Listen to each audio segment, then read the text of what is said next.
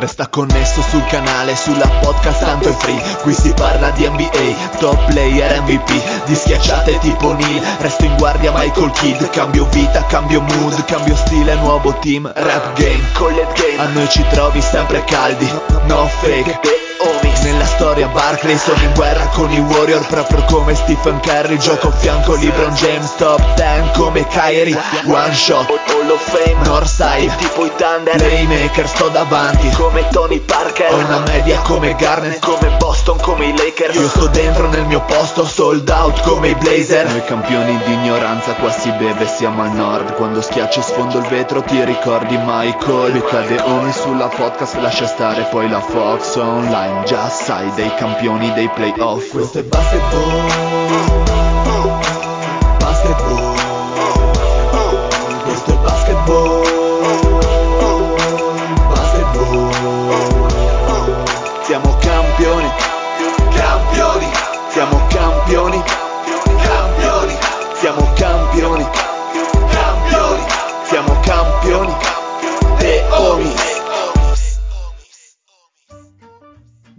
Benvenuti amici ascoltatori a questa nuovissima e ficcantissima puntata di The Homies.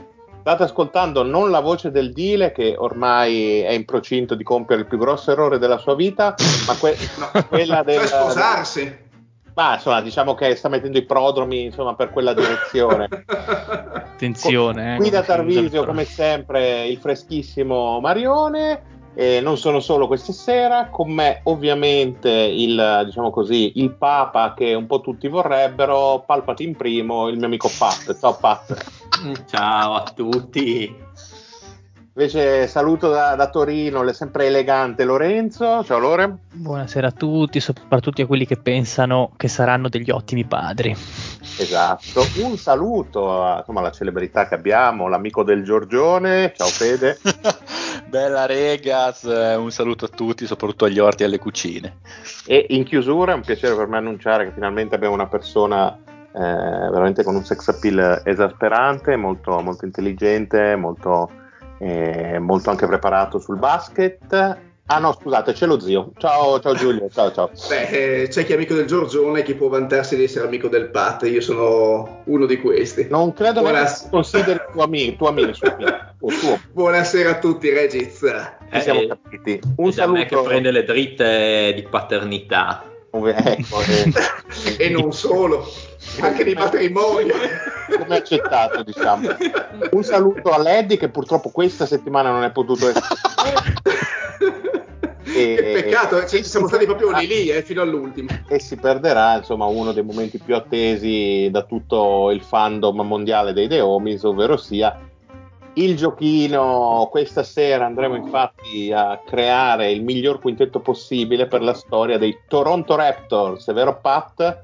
Ti Sì, cedo lo penso che sarà scettro. difficile. Eh, Non sarà nemmeno lungo. credo che durerà 5 minuti questo giochino e quindi Ma domanda a proposito dei tifosi dei Raptors, che fine ha fatto il Grossi? Abbiamo notizie? Si è, si è più palesato? sembra che sia in carcere. Eh, Ah, ottimo. No, io sento invece che è partito con Medici Senza Frontiere ed è in Congo insieme ai gorilla. Cioè, da è, ho è in carcere, cioè si è iscritto al fantacalcio dei miei amici senza dirmelo? Sì, esatto, esatto, esatto. Pare che abbia venduto dei Green Pass falsi a, a 40 euro l'uno. Ma non siamo Al- qui a parlare fede, delle vicissitudini dei nostri Certo. ascoltatori. Siamo qui appunto per, um, per creare questo super quintetto di questa super franchigia, questa super storia decennale. Vai, Come al solito, quattro Decennale. giocatori per ruolo. eh, sfide che porteranno la proclamazione del quintetto migliore di questa grande squadra. Oh, che flemma che sei. Iniziamo, Ah, iniziamo subito Mi con- venire una durezza di culo per Con le point guard che non so Ormai il giochino, il giochino ci sta logorando. Ci sono io per le point guard. Beh, per fortuna sono gli ultimi, dai Lorenzo, che anche a me sta logorando, benché io l'abbia creato, ma mi ha logorato co- come tutti i grandi artisti che poi odiano le loro, le loro- le loro creazioni, no? Sì, sì, Alla fine ci vivi talmente Oh, tanto. alla fine Guarda, vi la state tirando entrambi per il nulla. Andate avanti. Dobbiamo per fare il minutaggio, sta zio. diventando un po' come guardare quasi magia Johnny. No, ehi, ehi. È capolavoro quasi magia. Johnny non tocchiamolo e non offendiamo. Sto No. con il Marione. No, no, ehi, ehi, ehi, ehi. soprattutto vabbè, Sabrina, vabbè, a posto. ok, allora PG, Kyle Lowry, Calderon, Van Vliet e Demon Stadamar. Sì. Quello scarso, quindi non quello buono, che, Che non, è, non è che PG. Quindi la prima sfida sarebbe Lauri contro Stadamar, se, se vuoi Mario. Allora, sì, parlo tu. un attimo di Demon Stadman. perché- Parla di altri giocatori che è meglio. Eh, sì, in realtà di Stadman c'è poco da dire, nel senso che comunque lui è stato un grande, un grande nella sua università d'Arizona, quindi un'università molto importante, e grande realizzatore, secondo per punti totali nella storia dell'Ateneo e primo per triple realizzate. Ed è anche l'unico, eh, l'unico nella storia appunto dell'università con due partite oltre i 40 punti, quindi insomma eh, di buoni giocatori ne sono passati i Wildcats, quindi è un bel traguardo. Eh, in NBA fu scelto proprio dai Raptors nel 95 come settima scelta assoluta e subito ebbe un buon impatto, infatti eh, fu mm, rookie dell'anno alla fine di quella stagione. Eh, diciamo che però la sua carriera, soprattutto eh, ai Raptors, non segnò dei picchi pazzeschi, anzi la- probabilmente le sue annate migliori in seguito saranno quelle con i Jailblazers, quelli insomma di chi, scusa? Jailblazer, Jailblazer con eh, Pippen, Bonzi Wells eh, e, e compagnia cantante. E infatti detenne in quella squadra per diciamo diversi anni un curioso record, un record NBA che poi fu battuto eh, anche dall'evoluzione del gioco, ma ehm, lui ebbe questo record come maggior numero di triple tentate in singola partita. Con qualcuno vuole indovinare quante, quante ne provò? Il- Sette. 20 28. 7. Bene, gli altri due? Mm, 12. Sì, anche io sto per dire 12, però 13 va. No, no, diciamo che c'è stato più vicino lo zio perché erano 21. La Eh, pu- Boia. che nel E 2000 quante, ne ha me- quante ne ha messe su 21? però? tre. No, adesso indovinate quante su 21. Allora, Fede dice 3. Io dico No, 5, 5 dico. Bravissimo. No. Uno, dai, se ne, se ne Bravo, ha messe Fede. meno di... No, no, Quante? bravo Fede, 5 su 21. Ma che mona. Record che poi è stato battuto negli anni insomma, da gente come J.R. Smith, Marcus Smart e Curry a 22, Arden a 23, eh, primatista ogni epoca di questa classifica. Qualcuno vuole provare a indovinare? Aspetta, ma come Marcus Smart? Ma Sì, anche a me tirato- sorprende. Sì, anch'io. Contro No, Phoenix, aveva sì, una- 25 una triple, partita. Sì, sì. Erano E- tutti infortunati, forse. Sì, La prima, il primo è molto semplice in realtà. Clay Thompson. Arden. Clay, Clay Thompson a 24, no, Arden si è fermato a 23. Scusa, Quindi quel que- rilascio lì non poteva che Eh, essere infatti. Tra l'altro, la partita in cui ne segnò 14, quella insomma contro i Bulls, famosa. E quindi questo è stato un po' l'highlight della sua carriera, questo 5 su 21. Eh, attualmente è assistente a Boston, quindi insomma. eh, Ah, per quello giocano così male a Boston. Esattamente, quindi probabilmente questo è uno dei motivi. Su Lauri magari ne parliamo più tardi perché diciamo che da più parti viene visto proprio come il forse il giocatore simbolo con Vince Carter della franchigia. Anche se mi piacerebbe votare Stadam, perché mi è sempre piaciuto il nome Damon. Quando ero... Ma sai che quando era entrato in, in Lega me lo ricordo benissimo e non so perché avevo pensato tra me e me questo spaccherà e si sa Sì. quanto io ne capisca Nel di tutti 95, perché tu ti ricordi del 95? sì sì mi ricordo del Sì, 95 veramente. Ecco, ecco, ma, ma, ma, ma- ma voi zio, ma per dire, in quel, quel periodo lì come facevate a vedere i giovani così seguivate già il college? Eh, quello non ce lo ricordo. Ma no, assolutamente no. Eh, Quando c'è la, la notte del draft, sai che di solito, insomma, i primi giocatori, i primi 10, 15, bene o male, sono nominati. Sai, poi ti piace un pochino il nome, Demon, no? Dici questo qua, Ah, un po' ok. per ispirazione, dici questo qua secondo me diventerà uno forte. Poi Demon poi il passano- demonio, certo. Esatto, poi passano un po' gli anni e capisci che in realtà, sì, è un 5 su 21.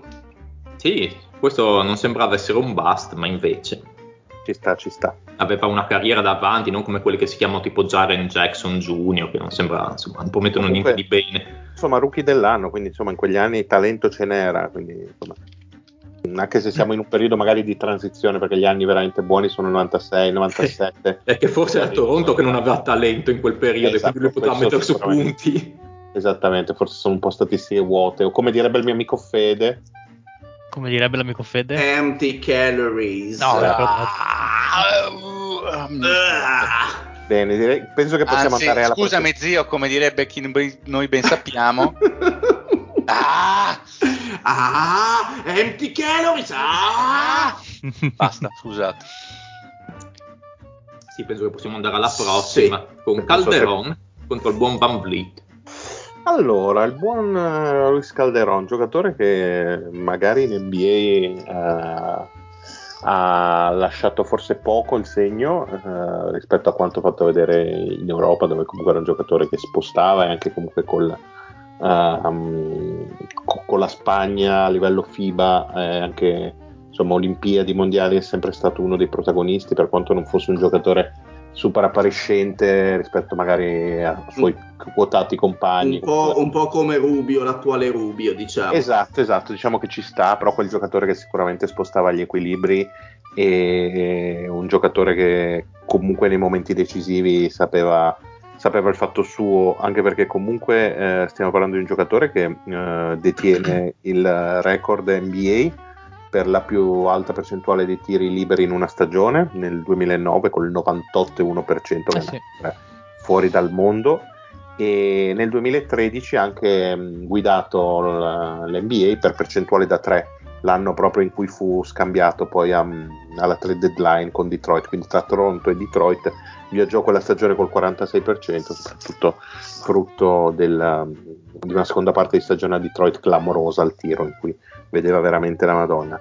E altra piccola curiosità statistica, sarebbe potuto diventare nel 2008 uno degli esclusivi membri del club dei 50-40-90, quindi 50% dal campo, 40% da 3, 90% ai liberi, ma eh, fu un po' timido, nel senso che gli mancarono 16 tentativi dalla lunetta per raggiungere il um, numero minimo per il conteggio in questa statistica che ho scoperto solo ora ci fosse e quindi non viene conteggiata la sua stagione, ma fu comunque, fu comunque clamorosa.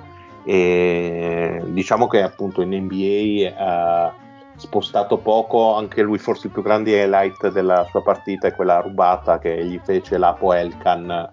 Eh, se non sbaglio era lui, non vorrei dire una stupidaggine, ma mi sembra di Mi ricordare sembra che erano Calderon e Odom.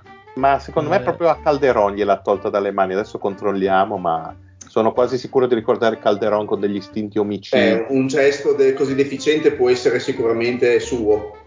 No, vabbè, insomma, no, non averlo ucciso, quello, quello sicuramente sì. No, no, beh, no, la- la- il fatto di rubare la palla, che era sicuramente un gesto da, dall'Apo Elkan. No, ma, sì, Ah. ma, ma la- ma poi scusatemi, vi ricordate le motivazioni che diede? No, quello no, non mi ricordo. Ah, incredibile. la bamba. No, es- ah, vabbè, ovviamente la bamba, ma disse, eh no, scusate, ma io non sono Non vi abituato a vedere... di infangare il buon nome di un Agnelli, eh. Attenzione. Eh, infatti è un Elkan.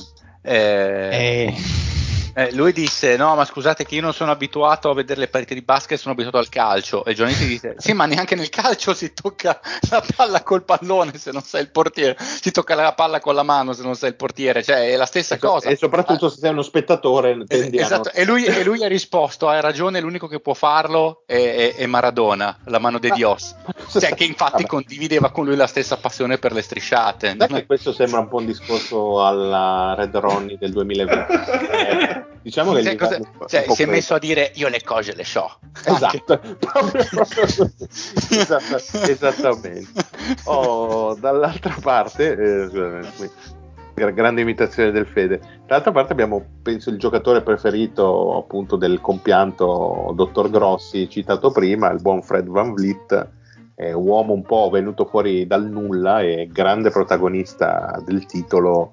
Eh, ricordo indistintamente eh, alcuni suoi canestri circensi nelle file che veramente dimostravano eh, che quello era sicuramente l'anno di Toronto perché insomma grande grande serie grande post season e, però diciamo che la dea del basket eh, ci ha messo una grossa mano verso di lui soprattutto dopo la nascita del figlio insomma storia classica americana dove ha iniziato a tirare credo col 90% da 3 in quei playoff.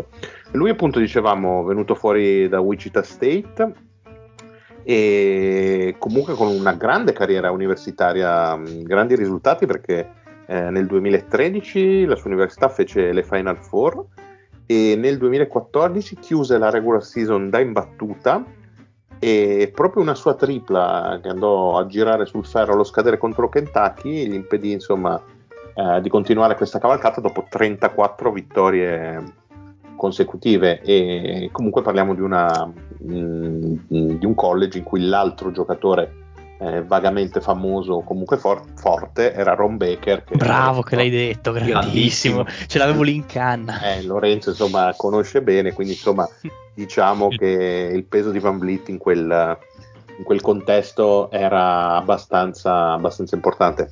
Uh, come sapete tutti, eh, rimase undrafted la sera del draft e firmò coi Raptors nel 2016, eh, con i primi due anni in cui fece un po' la spola tra NBA e G League col, uh, col titolo anche del 2017 vinto coi Raptors 905 eh, trascinati insomma da lui sia Cam eh, e compagnia cantante. Diciamo un po' la primavera che poi è sbocciata in prima squadra col titolo del 2019 eh, detiene, eh, cosa importante, il record di franchigia con 54 punti ehm, eh, segnati contro Orlando, che è anche il record NBA per un, per un undrafted, record che ha tolto niente poco di meno che a Moses Malone di un punto. Oh, yeah. Ne aveva segnato 53, infatti se vedete questa classifica è una sfilza di Moses Malone, però in cima diciamo che, che c'è il buon uh, Van Vliet, che è il giocatore che anche in questo periodo uh, un po' particolare di NBA si sta un attimo riscaldando a dovere, eh, sì. perché le ultime settimane stanno eh, facendo 27 punti di media. Sta viaggiando sì. grandissimi ritmi. Eh, per quanto io abbia grande rispetto comunque per Calderon, eh, penso che è comunque un giocatore così importante per l'unico titolo nella storia dei, della franchigia non possa che passare. Quindi io voto sicuramente Van Vliet. Quanti anni ha fatto Calderon a Toronto? Ma guarda, eh, lui è andato via appunto nel 2013, uh, quindi dovrebbe essere arrivato intorno al 2008, credo, qualcosa del genere. E un Van, po' di stazioni l'ha fatto. Van Vliet, se non ricordo male, ha anche il contratto più ciccione da, per un undrafted, cioè quello che ha firmato il contratto più ricco da, tra gli Beh, undrafted. Sta, comunque ci sta, eh, insomma è un, uh, anche perché non ce ne sono poi così tanti uh, di alto livello, quindi insomma è normale. Spero, no. Van Vliet anche per me comunque. Ma per tutto Calderon. Ma anche a me piace Calderon. Ma, ma Calderon è un, è, un, è un, normalone. Però il peso di Van È noioso, normale. Tra l'altro, Calderon ce l'avevo in un gioco di basket, non mi ricordo quale, era lì come un pazzo che mi tirava da tre Grande. Eh, per quello lo voti. Lo voto, certo. Ma tipo Quindi, io... il voto di Fede decide tutto. Se c'è il Fede? Non c'è.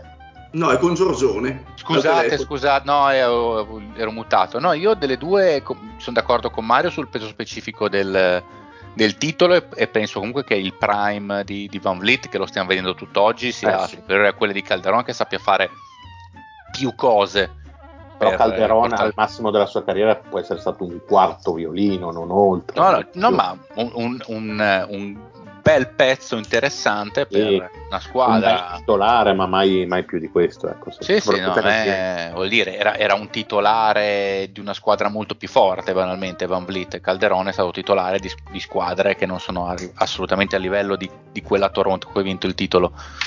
Sì. Che era una squadra alla fine da, da, più di 60 vittorie perché Kawhi non giocava i back to back e quindi era solo per quello che a 60 non ci sono arrivati. Era una super squadra quella.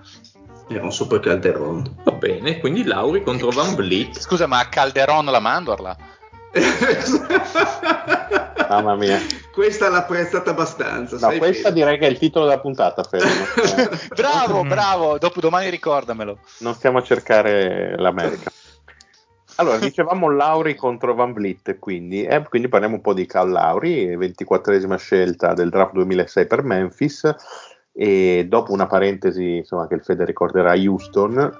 Eh, La ricordo, sì anche se direi non, non, proprio sfavillante, anche se comunque faceva intravedere già nel dischetto se, se mi posso permettere, c'era il grosso problema che c'erano due giocatori molto forti che si contendevano il campo e quindi certo. poi eh, avevano scelto poi Lauri, poi è stato certo. tra, tradato per una scelta molto particolare a Toronto, cioè una, una scelta protetta a 15-30, che sì. è una cosa che tuttora credo non abbia paragoni nel nel passato e nel presente NBA perché non è mai successo. Mossa. Sì, sì, eh beh, perché poi con quella scelta siamo andati a prenderci Arden insieme ad altre cose. E mh, diciamo che poi con lui è, con l'arrivo a Toronto, però cambiano decisamente le cose per lui, ma soprattutto cambiano per la franchigia. Uh, diciamo così, martoriata dal post Vince Carter, da risultati non eccelsi. Infatti, con lui uh, al secondo anno ritrovano i playoff dopo sette stagioni e nel 2016, oltre alla prima finale di conference della storia, eh, arriva anche il record di vittorie per la franchigia che sono 56.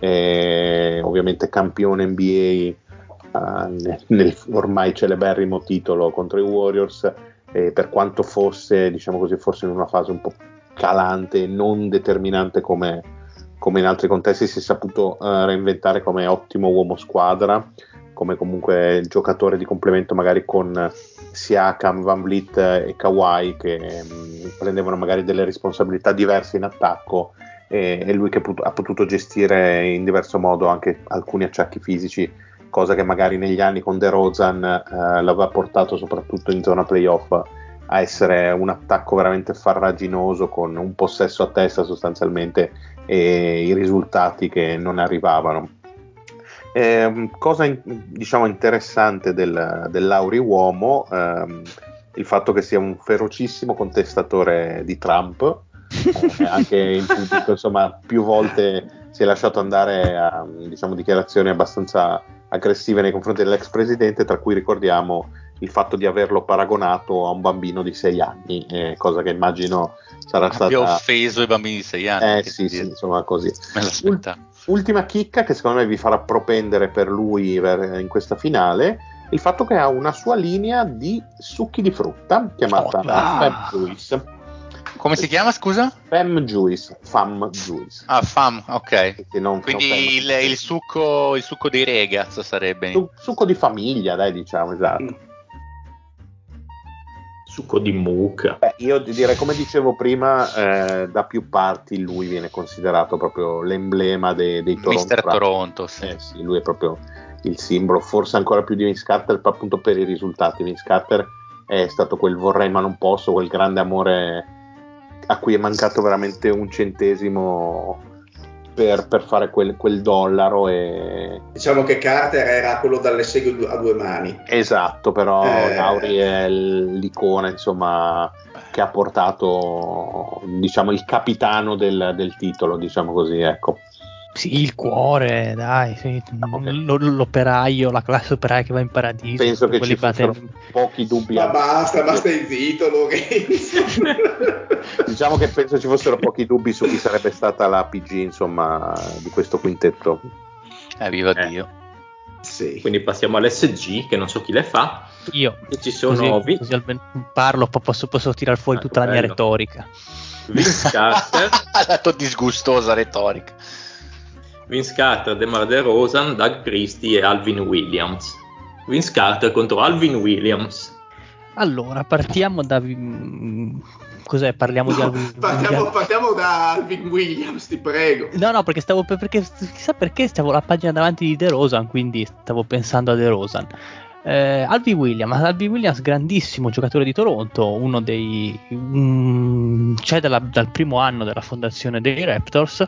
E cosa abbiamo tra le mani? Abbiamo un giocatore che non è mai stato uno Talento. scorer, sì, un ta- talento incredibile, un talento abbacinante, come, come direbbero quelli bravi. Eh, a parte una prima una prima comparsata a Portland nella prima metà del suo anno da rookie, tutta la carriera giocata a Toronto per poi terminare nel 2007 la stagione con eh, appena due partite ai Clippers eh, a causa di un infortunio che gli devastò la carriera. Che giocatore è? Un giocatore che non era uno scorer così incredibile, eh? appena 9 punti di media segnati a Toronto e in carriera in generale. Cos'è i rumori, sti, sti Se cric-crac? stanno stappando come cani schifosi qualunque liquore Era- possibile. era- eravamo così seduti dalla tua retorica, dalla tua dialettica, ci stiamo scolando del whisky. Ma, ma fate bene, ah, eh, Alvin Williams, due palle. Comunque, eh, il, il discorso è grandissimo giocatore di Toronto, tanto che rimane nel giro. Adesso fa il commentatore per quella rete assolutamente faziosa e stucchevole che è il broadcasting dei Toronto Raptors, che sono alcuni dei telecronisti più faziosi del del mondo.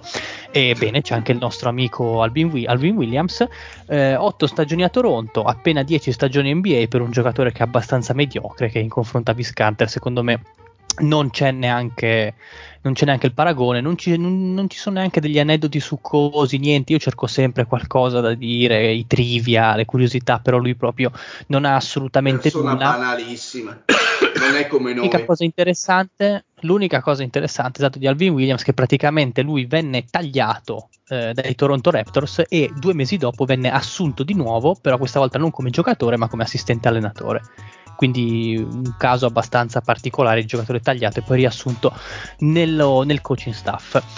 Parliamo di Carter o ne parliamo dopo? Ma che dopo, tanto penso che passerà. Perfetto. Perché, lo dici, perché lo dici ridacchiando? No, po- posso chiudere le schede di Alvi Williams e quindi sì, per... e apre quelle di Doug Christie che gioca contro The Rosen allora, partiamo da DeMar DeRozan, eh, giocatore eh, da Compton, questo è molto importante anche per capire il suo background, Compton è un quartiere non facile. Ma perché? Cosa c'è? Ma perché è molto importante questa, questa notizia? Cercavo di, una, una, cercavo di, dare una, nota alla Piero Angela nelle mie a me, a me era, era, era, molto buffiana. Questo è molto importante per capire perché questo talento. Io cercavo più di essere più Piero sia Angela, evoluto più... in questa maniera straordinaria. Esattamente, comunque da Compton perché è molto importante? Perché comunque ha vissuto un'infanzia non proprio facilissima, eh, zie, cugini. Prova a vivere a Udine tu. Ma tipo, cosa c'è da vedere a Compton? Se tu che sei uomo di cultura generale. Assolutamente niente a Compton, anzi, devi startene chiuso in casa. Le, le macchine impallinate le vedi. Esatto, esatto, quindi diciamo che c'è di meglio, non è proprio il centro di Udine così bello, così ordinato, così pulito, diciamo, dove ci sono le cartacee per terra. È Scusa, è la loggia degli Onello c'è a Compton? Non, non credo. credo proprio più simile a una, ri- una riproduzione magari.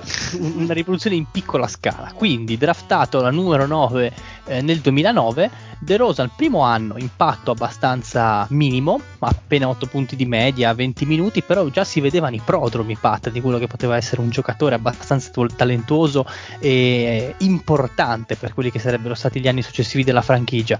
Secondo anno esplosione totale. Comincia in quintetto le gioca tutte e va in doppia cifra e non si, non si schiuderà più dal, da, un, da non meno di 16-17 punti a partita. C'è da dire che forse è stato il vero artefice del titolo dei Raptors, quello dell'anno dopo, perché grazie a lui eh, Toronto ebbe la leva per arrivare a Kawhi Leonard, perché venne impacchettato direzione San Antonio appunto per acquisire i talenti del Kawhi. Giocatore non lo stiamo a descrivere, comunque all'epoca di Toronto non era il giocatore che vediamo adesso, mh, diciamo con leggerissime ambizioni da MVP che a Chicago. Era un giocatore molto più atletico, con decisamente molto meno tiro, non che ce l'abbia mai avuto, però era ancora più riluttante, semplicemente si divertiva a entrare, penetrare, spaccare le difese con la sua fisicità eh, dirompente, tant'è vero che venne selezionato più e più volte per eh, le gare delle schiacciate, mi, se- mi, sembra che non abbia mai vinto neanche uno, però questo, questo, poco fa, poco fa brodo, quindi questo è il giocatore, un giocatore che insieme a Lauri ha eh, diciamo, costituito il backcourt di quei Toronto Raptors che irrimediabilmente ogni anno si schiantavano contro la Cleveland di LeBron James. E malgrado Toronto avesse con Chesi in panchina, eh, Valanciunas, eh, avesse comunque le carte in regola per provare a imperserire quei Cleveland Cavaliers, LeBron era semplicemente troppo più forte, a tal punto che si parlava proprio di complessi di inferiorità dei Raptors nei confronti di LeBron e compagni. Nel momento in cui De Rosan si, leva di, si levò di culo, come dicono le persone raffinate, Toronto vinse il titolo. Qualcuno ha qualcosa da aggiungere su De Rosan? Possiamo andare avanti? Perfetto. Uomo anche esteticamente mh, che mi aggrada, devo dire la verità. Sai che a me invece è zero? C'ha questa faccia un po', un po' felina. Non, non sì, sì, è un po'. è, è meno no, di ragazzo della 29 cioè, e 12. Cioè non ha dei lineamenti particolarmente, è un po' così eh, fine, fine, mi piace, mi piace. Perfetto, ottimo. Non si direbbe che viene da Compton, ecco. Esatto. No, no, no, assolutamente, per quanto sia molto importante. Sembra più dalla stazione di Udine, hai ragione. cioè non assomiglia a uno degli NWA, per dire. non è un Ice Cube. Uh, Vince Carter. No, no, c'è, no, c'è Doug Christie, ma no, stasera no, dell'aveva già bollito. Non capisco nulla. Doug Christie, Doug Christie intanto al netto del nome, Christie appunto, sembra una battuta, ma Doug Christie è un devoto cristiano. vabbè, bellissimo. Vabbè, è, è, è, un devoto cristiano, però in un'intervista. Stai bollendo. È un, da, è un, è un devoto cristi. È un devoto cristiano molto fedele alla moglie, a tal punto che in un'intervista ha proprio La dichiarato che, che, che, no, gli piace, gli, no, che gli piacerebbe girare dei film spinti, dei film porno proprio con sua moglie. Beh, con, con sì, lei ma era... la moglie del Giorgione. ma basta. Eh. Era, ma lui era un pazzo con la storia della moglie. Hanno fatto comunque delle specie di documentario, delle robe in cui spiegavano come loro mantenevano questo rapporto strastretto. E lui, tipo, ogni, ogni tripla che segnava la dedicava a sua moglie. Cioè, tipo, come fa Durante che alzava l'indice, come, che però lui lo fa per il suo tipo amico morto, eccetera, eccetera. Lui invece dedicava a sua moglie la tripla. Esatto, Una lo show si chiamava, si chiamava, si chiamava, The Christie's Committed ah, e ecco. niente, che faceva vedere un po' quelli che erano gli alti e bassi di questa famiglia Christie's per cercare di mantenere quello che era l'equilibrio familiare. In campo che cos'era? Era un super difensore, un grandissimo difensore, grandissimo rubatore, di, ladro di palloni e tutto però niente di più niente di meno per lui 5 stagioni a Toronto con 14 di media, 4 rimbalzi e 3 assist, però più volte leader per stoppate e più volte inserito nei quintetti difensivi, né all star né niente, quindi mm, personaggio abbastanza, abbastanza X, cioè nel senso magari nel sottobosco NBA piace, però non ha eh, diciamo il noblesse oblige per entrare nel quintetto. Ce, ce lo dovevo mettere, scusate. Ma que- questo lo dici tu? Questo, questo, lo dico io, te se vuoi difenderlo in quanto, no, no, più eh, quanto membro della storia della, dei Kings, eh, membro del quintetto più forte della storia che abbiamo avuto. Sì, ma qui stiamo parlando dei Raptors, quindi. Non me ne frega niente, voto da, non, mi, non so neanche chi, contro chi sia. È solo contro Vince Carter. no, DeMar DeRozan. Lo so, non, so, non so chi ah, sia. Okay. Dan Christie. Mario, però ti dico questo: tieni Dan conto Christie. parlando di De Rosa che viene da Compton eh, per il tuo voto, quindi Doug Christie. No, niente, non tieni conto che prenda comodo. Mm. Comunque. E... no, io assolutamente De Rosan tutto perché eh no, dai, con, tutto, con, tutto, il bene, insomma. Anche, anche, anche perché da Christie i suoi, megli, i suoi, migliori anni non li ha fatti a Toronto, oserei dire. Sì, ma soprattutto anche a occhi chiusi sceglieresti DeMar DeRozan, insomma. Quindi DeMar DeRozan contro ah, certo, anche, altrimenti mi spara perché viene da Compton. Allora, parliamo di Vince Carter. Vince Carter che era un po' la grande speranza di Toronto perché venne draftato dai Raptors quinto eh, nel draft del 98 e Toronto all'epoca aveva appena tre anni, tre anni di storia. Era una squadra praticamente anonima, una squadra buttata lì nella lega tanto per, per far numero, per far brodo, che doveva cercare in un giocatore eh, forte un'icona al quale aggrapparsi, un'icona nel, intorno alla quale costruire tutta la loro identità di franchigia. La videro in Carter, onestamente ci videro, ci videro giusto perché era appunto quel nome internazionale, quel nome che generava un po' di sex appeal che appariva negli highlights con le sue schiacciate tonitruanti, con le sue triple gar- gargantuesche. È pazzo, mi piace questa, questa retorica un po', un po' melensa e fastidiosa e, e finalmente riuscivano a riempire anche il palazzetto perché tra il 98 e il 2003 gli anni in cui Carter giocò, giocò a Toronto l'arena si riempiva e la, e la gente andava a vedere le partite molto molto volentieri tanto che appunto Toronto venne messa eh, sulla, mappa del, sulla mappa del panorama NBA per Carter sette stagioni a Toronto fu la squadra eh, per la quale giocò, giocò di più in assoluto con 23 punti di media, 5 rimbalzi e 4 assist e una sequela infinita di All-Star a partire già dal suo secondo anno, già da sophomore venne selezionato per il carrozzone che a noi piace tanto.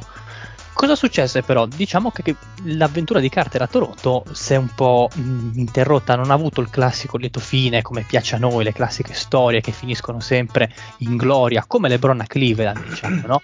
Perché Carter nel 2004, eh, completamente infastidito e annoiato per le prestazioni della squadra, richiede una trade e praticamente tradisce quella che è stata tutta la fanbase, tutta la città che gli sbavava i piedi. Lui aveva in mano una, un'intera, un'intera nazione, quasi comunque un intero stato, eh, un'intera città appunto Toronto, gli, gli volta le spalle in maniera molto poco gradita e se ne va appunto ai Nets questo può garantirgli una sconfitta nel giochino? Non lo so, sta a voi valutare, però eh, fatto sta che comunque a Toronto non digerirono mai benissimo questa, questo grande rifiuto. Ecco.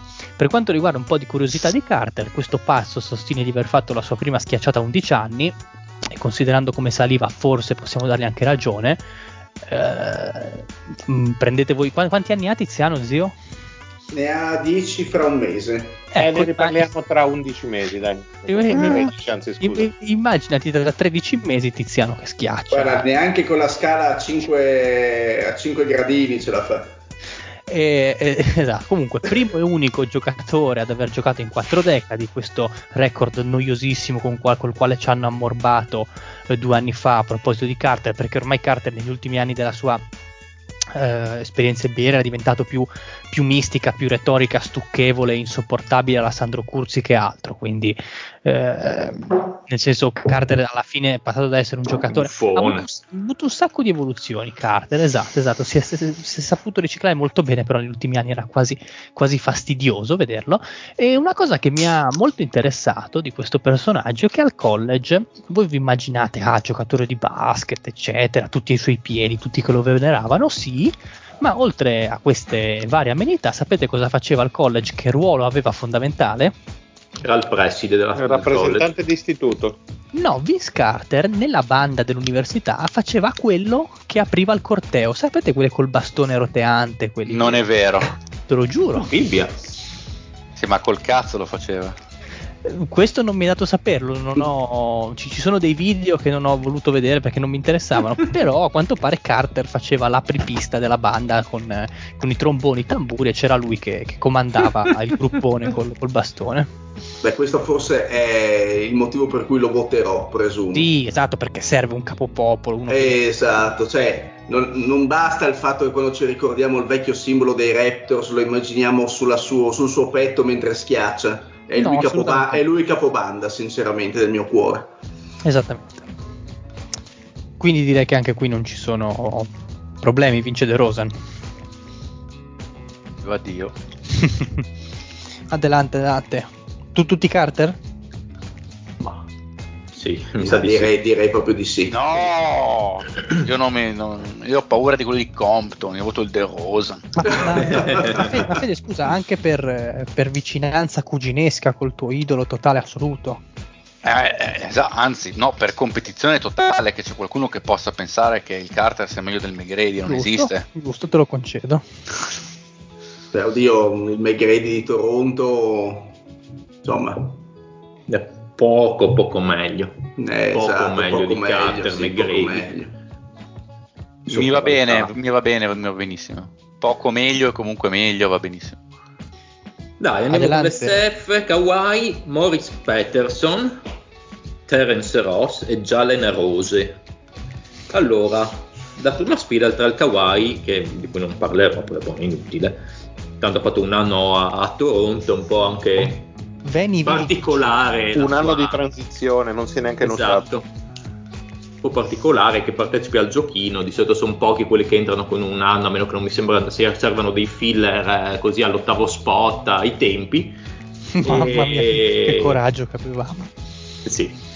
E anno importante e, e va contro Jalen Rose. Jalen Rose in verità non ha lasciato nessun segno ai Raptors, ha giocato una stagione intera, poi le altre due era stato tradato. Quindi due stagioni per tradarlo. Due stagioni per fare la non, non l'ha preso, non l'ha mollato. Trattativa logorante. Cos'era così grosso che hanno dovuto bypassarlo due stagioni? E mh, mm, l'abbiamo già incontrato nel giochino di Indiana, Jalen Rose, eh, dove ha fatto le sue migliori stagioni. Eh, Jalen Rose, mh, mm, l'unica cosa che si può dirne è il fatto che purtroppo, purtroppo è un filantropo, questo è veramente grave per me. Basta, non ne voglio più neanche sentir parlare. infatti aiuta i giovani no, che insomma che... hanno problemi, che è una cosa orrenda secondo me perché è inutile aiutare chi non ha soldi, nel senso ci sono i ricchi che si aiutano da soli nella vita, ci sono i poveri che vengono aiutati dai ricchi, ma quelli come me, la middle class, chi cazzo li aiuta, capisci? Questo mi fa incazzare. E quindi ho già delle cose lo bollisco a principio. Ma te 15k sul, sul, PayPal, chi ti deve aiutare? Stai in crema. E I giovani di Giallen e Rose avranno l'università pagata, avranno Harvard pagato, questi sicuramente. Sono ben più di 15k. Veramente un'ingiustizia. E sì, non ho niente da dire su di lui perché sì, non, non ha niente, non ha fatto niente. I Raptors è lì e sta qui perché non c'era nessun altro fondamentalmente, parliamoci chiaro. E mm, quindi direi che andiamo direttamente alla prossima sfida con Morris. Grande che non diciamo più nemmeno chi passa. Oh, passa Kawhi, cioè già teneroso.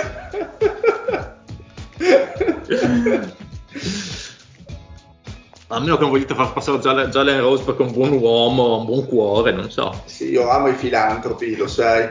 Secondo me è anche un pessimo analista sì, le comparison di generose. Schifo, sì, fa abbastanza schifo. Comparison no, di generose imbarazzante. Ma ci sono le gare a chi fa più schifo lì dentro.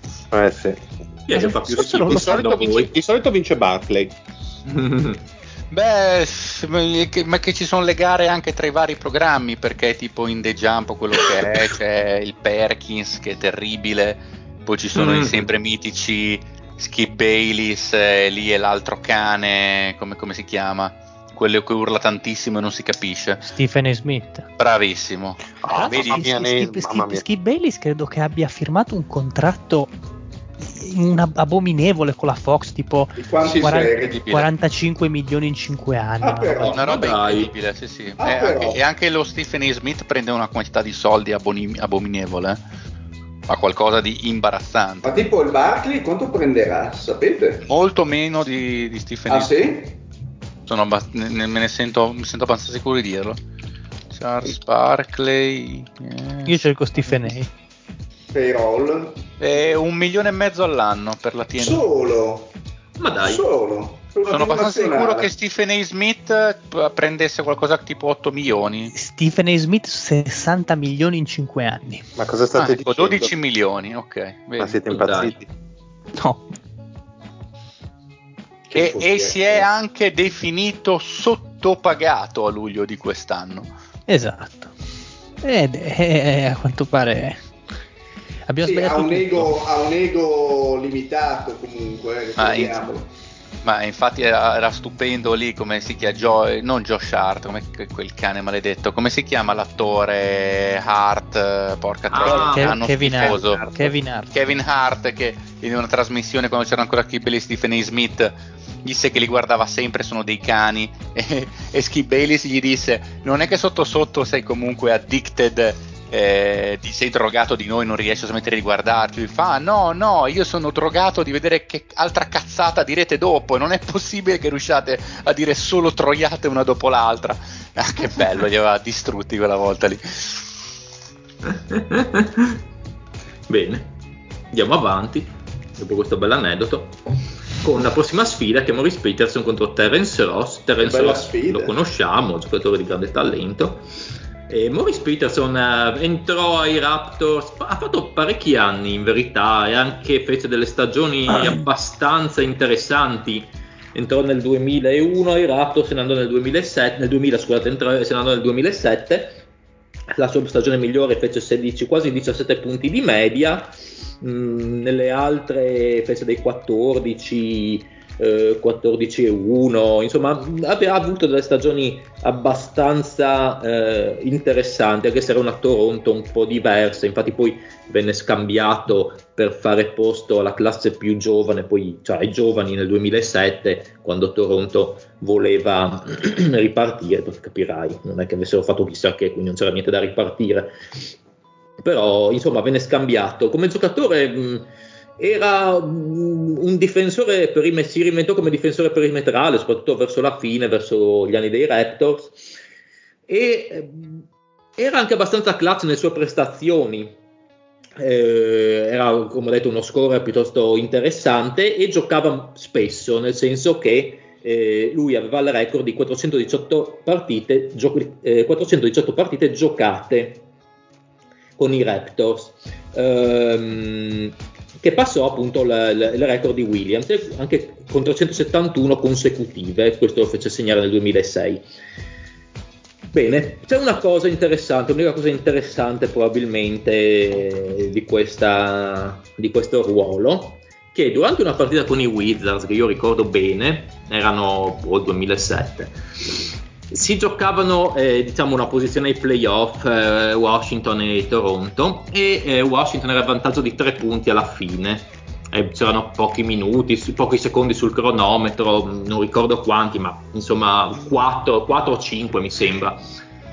E la palla capitò a Michael Ruffin, che era dai Wizards, era un cretino mm. assoluto, un coglione totale che ebbe la bella idea di spararla per aria. Me la ricordo. Ah, il problema è che non la sparò abbastanza in alto perché passassero i 4 secondi e Morris Peterson, che era appena entrato in quella partita, giocò 9 secondi, l'ha presa al volo, lanciò una tripla che, che si infilò nel canestro. In controtempo, cadendo sì. praticamente. Sì, incredibile, incredibile. della natura partita che poi vinsero i Raptors, beh, quindi ebbero un miglior piazzamento ai playoff. E questo è diciamo che è il suo highlight più incredibile. No, mi, se ricordi quel momento, ricordo benissimo la faccia soddisfatta del tipo che lancia il pallone in aria come sì. per dire che figo che sono. Ma poi la, lanciava, la lanciata sì, l'ha, l'ha smicchiata tantissimo. 5 metri per aria, forse, cioè una roba imbarazzante. E tutto qua, tutto qua su Maurice Peterson. Eh, diciamo che lui ha avuto una certa militanza nei Raptors che Terence Ross non ha mai avuto. Mm, magari con Terence Ross ha avuto più fortuna, forse a Orlando, non lo so, siamo lì lì. Eh, per me Maurice Peterson è un po' più rappresentativo, è stato un giocatore migliore di Ross nella storia dei Raptors, non so per voi. Sì, migliore di Rossi, dai. Abbastanza. Per, Ross lo vedrei bene sì. nel quintetto. Ha fatto, comunque, sì, ha fatto qualche bell'annetto. e poi è giusto perché ha fondato i Wizards. Ma io voto, voto Ross per dargli un voto. Bene, quindi Maurice Peterson si la vedrà contro Kawhi Leonard che, che vince. Cioè, comunque, quindi veramente questi hanno in quintetto un giocatore che ha giocato una stagione. Eh, boh, L'MVP delle finals dell'unico titolo della loro storia. Quindi vorrei entrare un po' a gamba tesa e farvi una domanda in verità. Visto che Vince Carter era a doppio ruolo ai, ai, ai Raptors, giocò anche, anche eh, small mm-hmm. forward, se eh, avessimo messo Vince Carter small forward, avrebbe battuto Kawhi? Sì. No, pure te, te, la, te, la, giro così, mettendo Carter small forward e, e Bomb. Kawhi contro De Rosan, cioè ne vale la pena sostituire Kawhi per mettere De Rosan? Ecco. Non so se avete capito il mio ragionamento sì, sì. contorto. Cioè, vi piace più un quintetto con Lauri, Vince Carter, Leonard o Lauri, De Rosan, Vince Carter? Quale vi sembra più rappresentativo? Per me è il secondo. Il John Johnson. la cipolla. per me è il secondo, quantomeno per gli anni, lascia stare vero il titolo, ma eh, sappiamo anche come è arrivato e come se n'è andato Leonard. Quindi, se non parlare di rappresentanza, ripeto, non c'è immagine migliore di vedere eh, Vince Carter che schiaccia con la maglietta viola indosso. Quindi eh, voi bolli- cioè, almeno no, personalmente Leonard per De Rosan praticamente. E... Ah, diciamo che nel giochino dei giochini forse Toronto avrebbe più armi con Kawhi. Sarebbero mm, più, non avrebbe, guarda, visti i giocatori non avrebbe mm, ci avrebbe poche armi, avrebbe poche armi comunque. Però, sì, sì, sì, no, diciamo che sicuramente. Anche io secondo io terrei Leonard perché è un giocatore di più talento.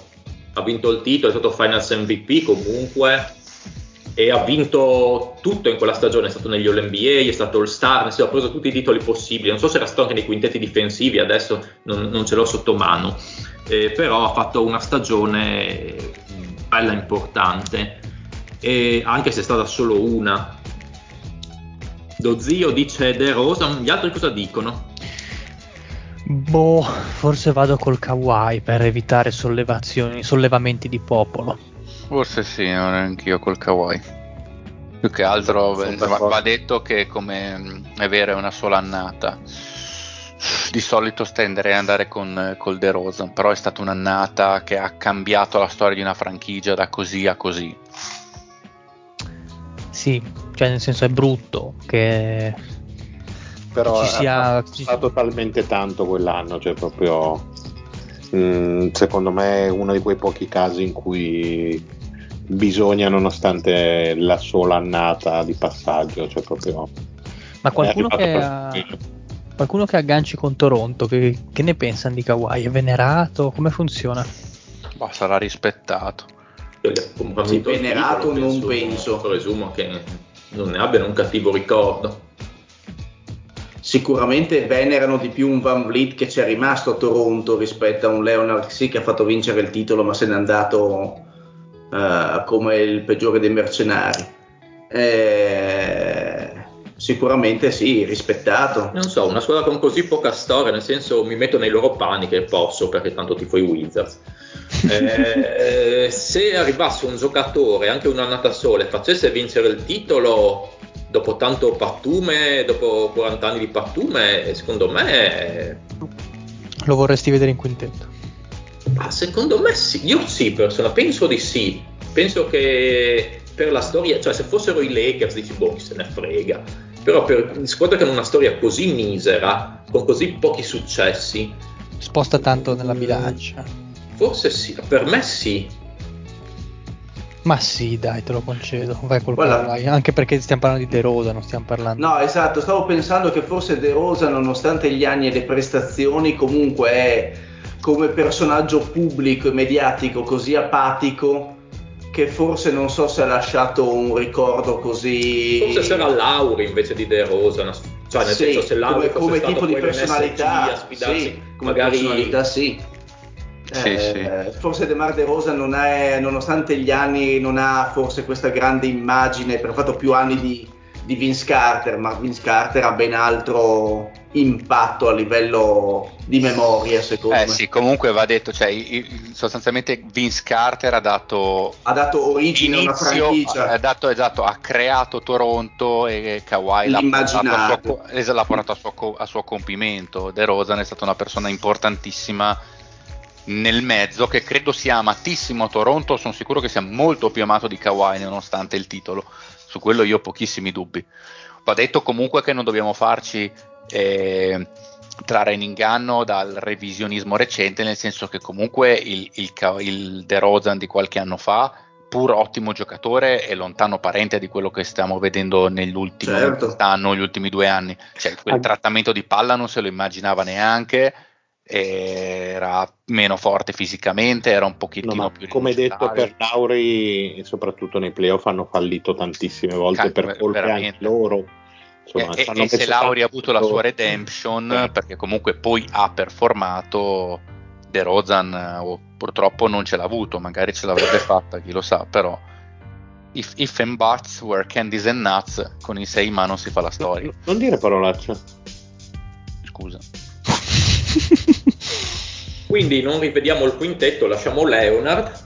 Assolutamente. Allo spot di 3 e passiamo alle PF che sarà bello sentire allora è un'agonia perché sinceramente mi ero boh, letti i nomi sono rimasto parecchio male e ma speravo te le te le PF lo so ma l'ho, scel- no, ma l'ho scelte perché, scelte perché c'era Bargnani in realtà non avevo neanche letto i giocatori l'ho già spiegato prima Ehm, e quindi speravo di trovare qualcuno da Compton, qualche, qualcuno che avesse avuto un'infanzia difficile o un post carriera particolarmente interessante a livello di droghe e crimini, e invece assolutamente nulla. Quindi sarò molto breve. E da chi iniziamo, caro Pat? Ah, facciamo Siakam contro il buon Patrick Patterson. Oh, che bello! Allora abbiamo, iniziamo dal buon Patrick Patterson, su cui non c'è assolutamente nulla da dire.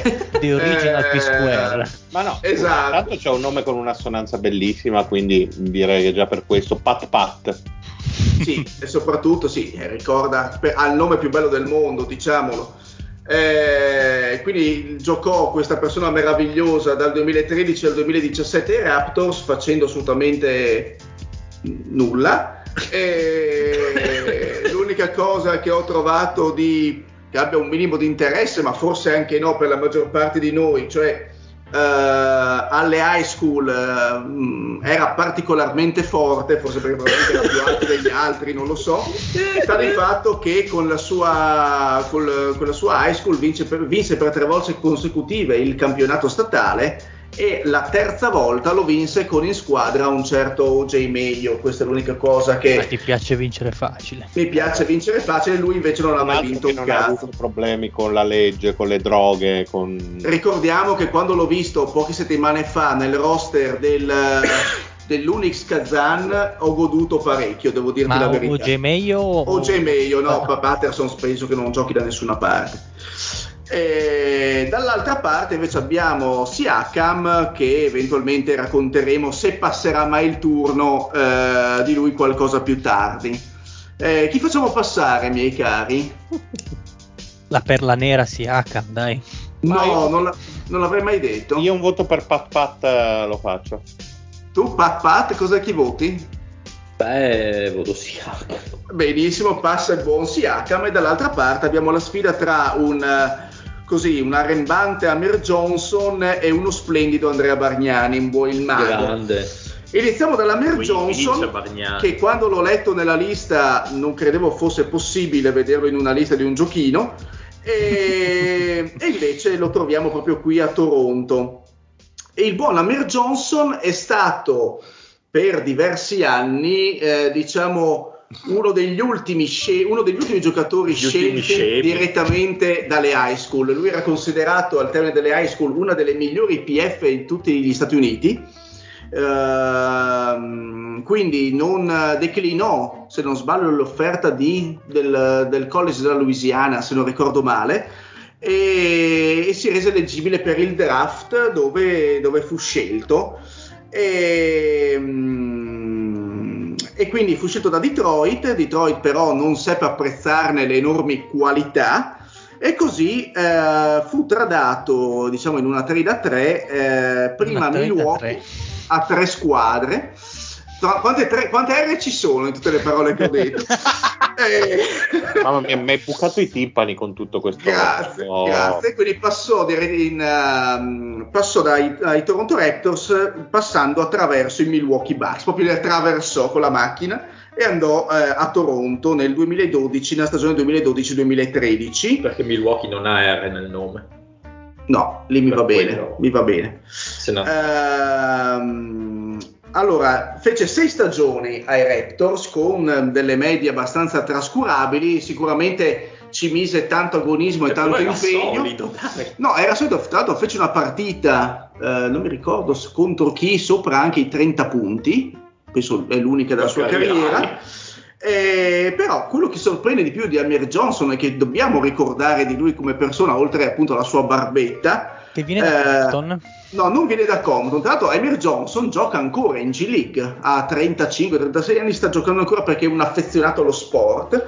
Ma soprattutto è un generoso l'Amir Johnson. Oh no, perché è un, il fila- peggiore. è un filantropo l'Amir Johnson. E, e c'è anche un esempio che può, può descrivere meglio questa sua generosità no, verso il prossimo.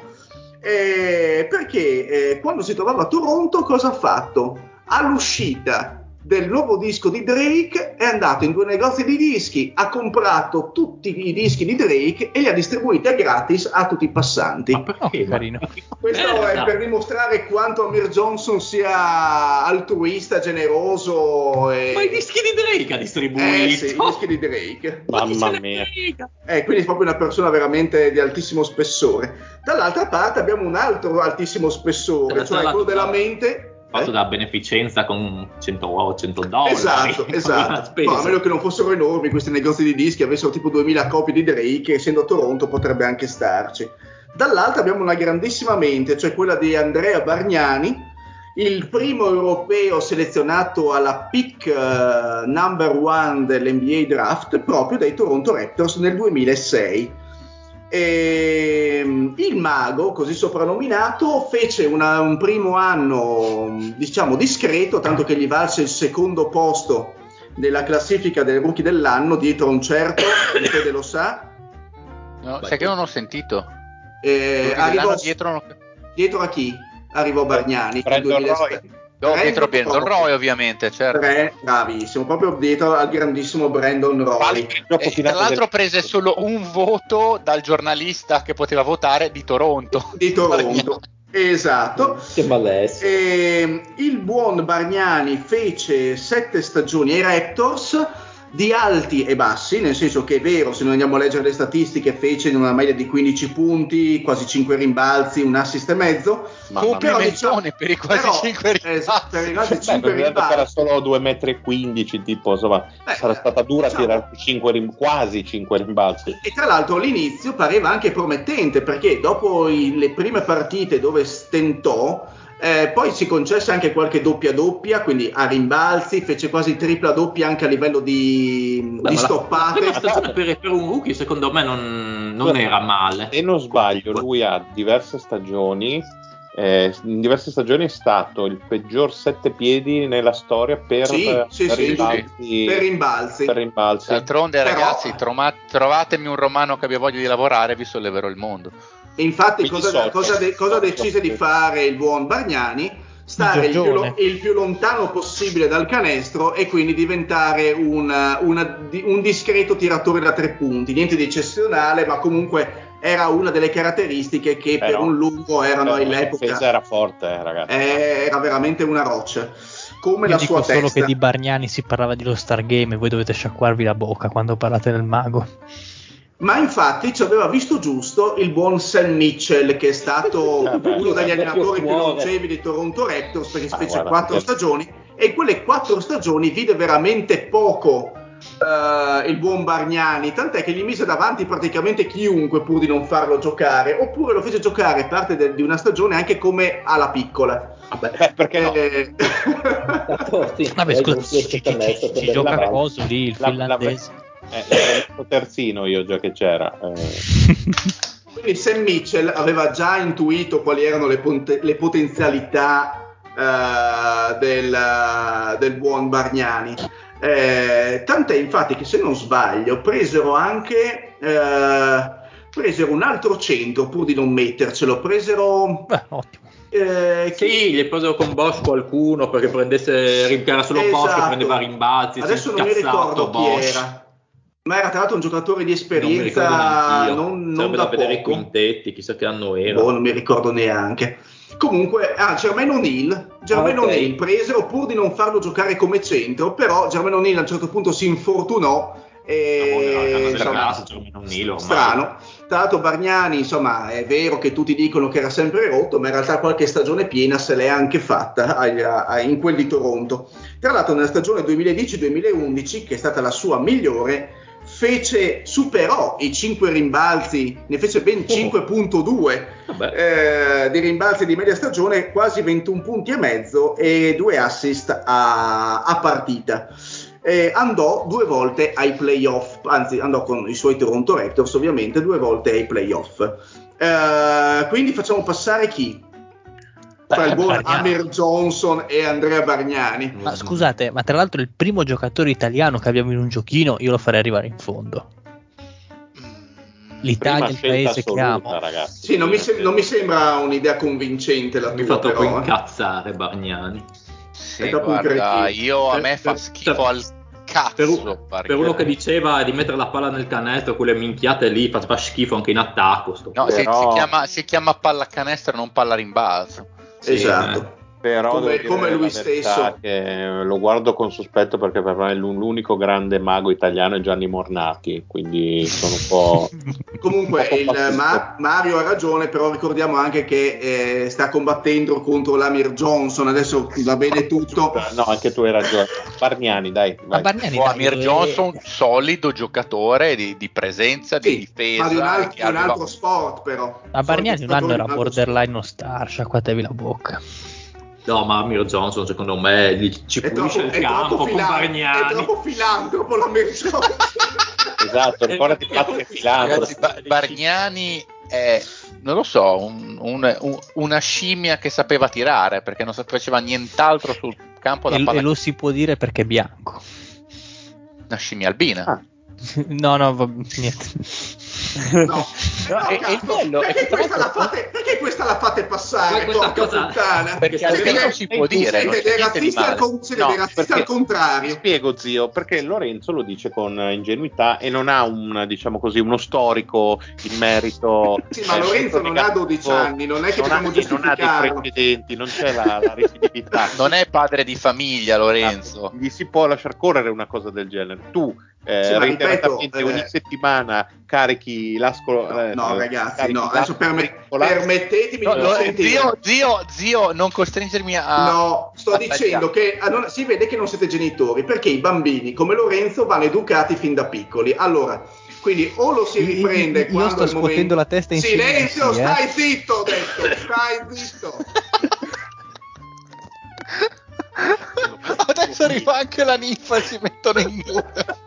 Zio, ma non ti rendi conto cosa sta succedendo? Che ci vogliono dividere, vogliono trovare delle crepe. Hai ma ragione. fate tutto da eh, solo. Hai ragione, vuoi far passare Bargnani, passa Bargnani, hai ragione Lorenzo. Allora, no, per, me, per, me, passa la Mirko. No, passa Bargnani, lo decido io. Quindi finale, Pascal Siakam contro Bargnani. Allora abbiamo da una parte il buon Spicy P, Pascal Siakam che eh, 27esima scelta assoluta del 2016, ma giocatore che secondo me potrebbe vincere questa sfida, dico potrebbe, non perché di Compton, ma perché è stato scoperto da una persona che di basket ne sa tantissimo. Cioè da uno dei grandi, dei grandi saccenti del basket mondiale. L'Alberto Ganis. No, Mamma Mutè. Mamma quindi, esatto, l'ha scoperto lui in un campetto del Camerun. Eh, guarda caso era proprio della città natia dei genitori di Mamma Mutè, quindi si erano lì a poca distanza, l'ha adocchiato, è ancora adolescente, il buon Siakam eh, praticamente non aveva fondamenti di fondamentali di basket, eh, lo prese sotto la sua ala, a 18 anni lo portò negli States e eh, poi insomma sappiamo Sembrano fu... le storie di veramente di Fiorello esatto. Gianni Minà eh. e il buon Siakam come aveva ricordato prima mi sembra il Marione riguardo a Van Vliet si fece praticamente due stagioni piene Uh, con rare apparizioni nella, nella buona G League eh, per poi diciamo spiccare il volo tant'è che nelle ultime tre di stagioni sta viaggiando a oltre 20 punti di media, eh, quasi 10 rimbalzi, insomma un discreto numero di assist per, uh, per un'ala grande. Uh, nel 2019 ricevette la prima chiamata allo Star Game, nel 2020 fu un All NBA, uh, diciamo per, ha vinto ovviamente l'anello di cui abbiamo parlato e straparlato, neanche fosse l'unico, neanche fosse l'unico e, ehm, e, quindi insomma di Siakam insomma il giocatore attuale quindi sappiamo perfettamente di chi stiamo parlando. E che si scontra contro il buon mago Bargnani totale genio romano. Eh, saluto. E... mamma mia mamma mia. Vedi perché, vedi perché a te non le facciamo passare cioè, sei veramente un no, bambino di 6 anni. Vedi, vedi no, ma sei, no, sei imbarazzante, zio. Ah, hai, hai, fa, hai, fatto tu un'associazione, io non ho detto assolutamente nulla. E quindi, ragazzi, cosa, cosa dite? Ovviamente da una parte abbiamo i, le, le, le, sette stagioni di Bargnani e un quasi all star, come dice, uh, come dice bene il mio carissimo amico Lorenzo, e, e, dall'altra, e, dall'altra, abbiamo il Spicy P con 5 stagioni, un anello e 3 stagioni insomma da, da leader. Spicy P, quello l'ha, l'ha visto Mamute lì nei campi, era come l'indiano che giocava a basket, in qualcuno volò sul nido del cuculo e poi si è evoluto. Bargnani è rimasto l'indiano di qualcuno volò sul nido del cuculo. No, Bargnani Quindi... è peggiorato perché negli ultimi anni della sua carriera non tirava neanche più da tre, tirava il long two l'unico stronzo che ha iniziato la carriera sapendo tirare da tre ha finito non sapendolo fare. Ma, Eh, perché, lui, ma palla- perché lui era già avanti. A New York. Ma lui era già avanti e vedeva che il tiro dalla media stava diventando, poteva diventare il futuro, insomma. ho cioè, nel momento in cui il tiro da tre stava è un fenomeno, lo fa Bargnani uno stronzo?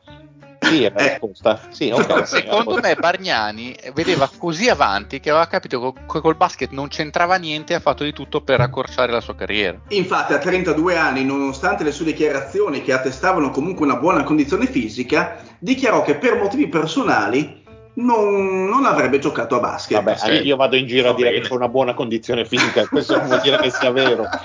No, ma peraltro soffriva di rottura di cazzo lui semplicemente. Sì, beh, se- ma già da anni, tra l'altro. Eh, Da, da quando prese quel, quel quadrinale da 40 milioni che disse, boh, amo incassato, a posto. Avrà detto a me non frega un cazzo, andava a piangerato, proprio così. Andiamo, ci andiamo piangerato. Quindi ragazzi, a, a dispetto delle vostre analisi acutissime, chi facciamo passare? Sia Eh, sia H. Cam. Benissimo, ottimo. Aspetta, no, ferma, eh, eh, possiamo No. anche io e Lorenzo. Beh, ovvio. Lorenzo, vai prima tu. No, no, no, te te mi hai messo Beh, in mezzo. Lorenzo, me ne no, Lorenzo ovviamente vota Bargnani perché me l'ha scritto in privato. Eh, quindi Mario, tocca a te. Ma io guarda, voto Bargnani per, eh, per lo grande spirito patriottico che mi contraddistingue. Uh, allora Patrick, ah, vai, decidi. Ma Alfredo ha votato? Sì. Sì, Ah. sì. Eh boh, si H.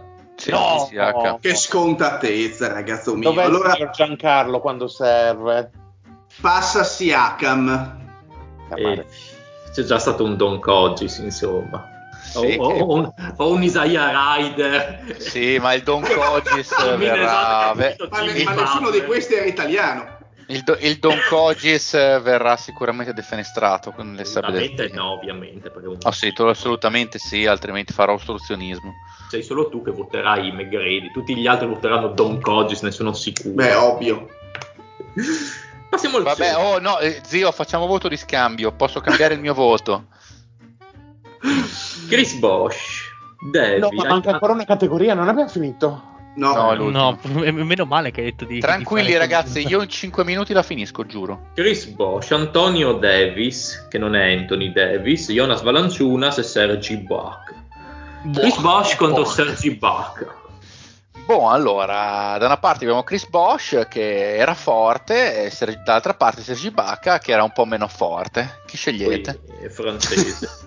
Cioè, Ibaka per la grande nerchia. Ma non ho capito, Ibaka contro? Chris Bosch. Eh. Il buon, il buon Chris, dai, eh, Chris Boscione, insomma, raga, con tutto il bene, parliamo un attimo di Sergi Bacca perché insomma Oh no. che aveva un'enorme nerchia. Sì, esatto, ho scelto con la 24esima scelta da OKC, dopo eh, infinite peripezie è stato scambiato al fine, anzi no, è stato preso con la MLE da, da Toronto, dove comunque si è di- dimostrato per quattro anni un giocatore più che utile, tant'è che aveva vinto, era parte integrante e fondamentale soprattutto difensivamente della squadra che ha vinto il torneo 2019, bel difensore, buon rimbalzista anche se non proprio a livello dei suoi migliori anni quando atleticamente era un po' un'altra cosa, si è saputo riciclare anche come ottimo tiratore da fuori eh, anno dopo anno, anzi si è saputo espandere il suo eh, range tiro anno dopo anno già dagli anni di Oklahoma in poi e come giustamente ricordava lo zio è famoso per eh, sostanzialmente tre cose. Uno che era eh, il fidanzato di Kerry Hilson, eh, incredibile patata della scena RB americana che poi, la- che poi lui ha lasciato. Due, famoso per le due grandi nerchie, una quella che si porta appresso i pantaloni e due quella di asino che ha servito sulla pizza al buon Kawhi. Leonard nel suo incredibile programma How Hungry Are You? Terribile, terribile. Che cazzo? Eh sì, beh, beh, questa è famosa, eh, Pat. Sì, sì, sì, gli ha messo proprio la, la, la minchia di, di asino dritta per dritta, eh, indimenticabile, l'incredibile faccia di Kawhi assolutamente inespressivo che diceva Oh no! Fastidio. Se gli è piaciuta.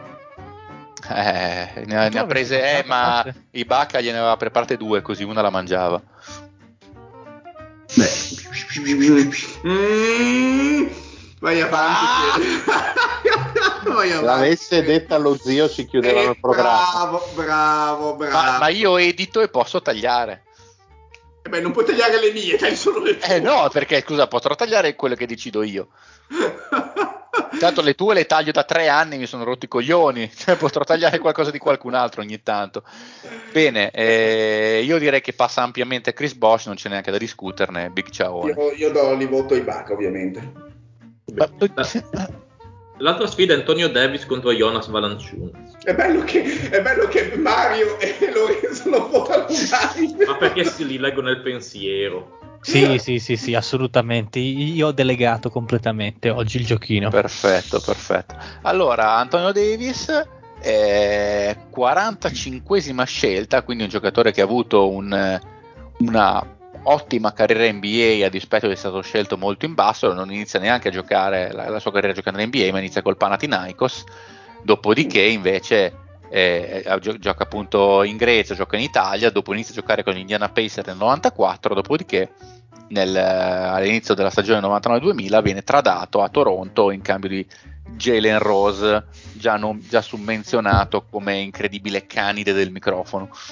E comunque si rivela, gioca sostanzialmente i suoi migliori anni a, a Toronto, eh, gioca come centro un po' sottodimensionato eh, perché comunque era un 6,9, 6,10, quindi soprattutto per lo standard dell'epoca dove eh, a centro area eh, giravano i bestioni di sette piedi, lui era un po' basso, però era molto fisico, ottimo difensore, un eh, più che buon eh, rimbalzista, anche in stagione, ha avuto anche una stagione da più di 10 rimbalzi, che insomma per l'altezza e la mobilità con cui non straordinario più che commendevole, e anche un, bel, un bello stoppatore, quindi un bel centro, un bel pezzo di un'ottima squadra, tant'è che nella, nel suo migliore anno, che è il 2000-2001, i Toronto Raptors fecero comunque 40, 47 vittorie. E dall'altra parte abbiamo Jonas Valanciunas, per il quale si possono dire delle cose per certi versi simili. Col, eh, gli piace la figa? Madonna, se gli piace, ha un piace anche vestire bene. Sì, sì, a lui piace, piace la figa, gli piacevano i soldi, quindi si sono trovati benissimo. è stato scelto da Toronto con la scelta numero 5, e, da, ha giocato per loro eh, sei stagioni e mezza, diciamo, a partire dalla stagione 2012-2013. Non per mi ricordavo lui... fosse una scelta così alta, Valenciunas. Eh, è stato scelto. Non, me lo, non me lo, ricordavo. No, no, alto, è stato scelto la 5. E per lui abbiamo delle medie da 11,7 punti e 8,5 rimbalzi in un uso poi tutto sommato eh, limitato perché mai stato un giocatore da 30 minuti di media a Toronto eh, ha avuto un massimo di 28 minuti da software. aveva il problema dei falli a Toronto. Esatto, dei falli e comunque e tendenzialmente non veniva usato così così tanto per eh, anche mobilità difensiva, era considerato una buona arma offensiva, ma che era da per certi versi centellinare in determinati momenti eh, della partita anche perché comunque ingolfava un pochettino l'area, il tiro dalla distanza l'ha messo dopo però un bel giocatore, esatto, con alcuni determinati difetti, però più, più, che discreto giocatore, assolutamente.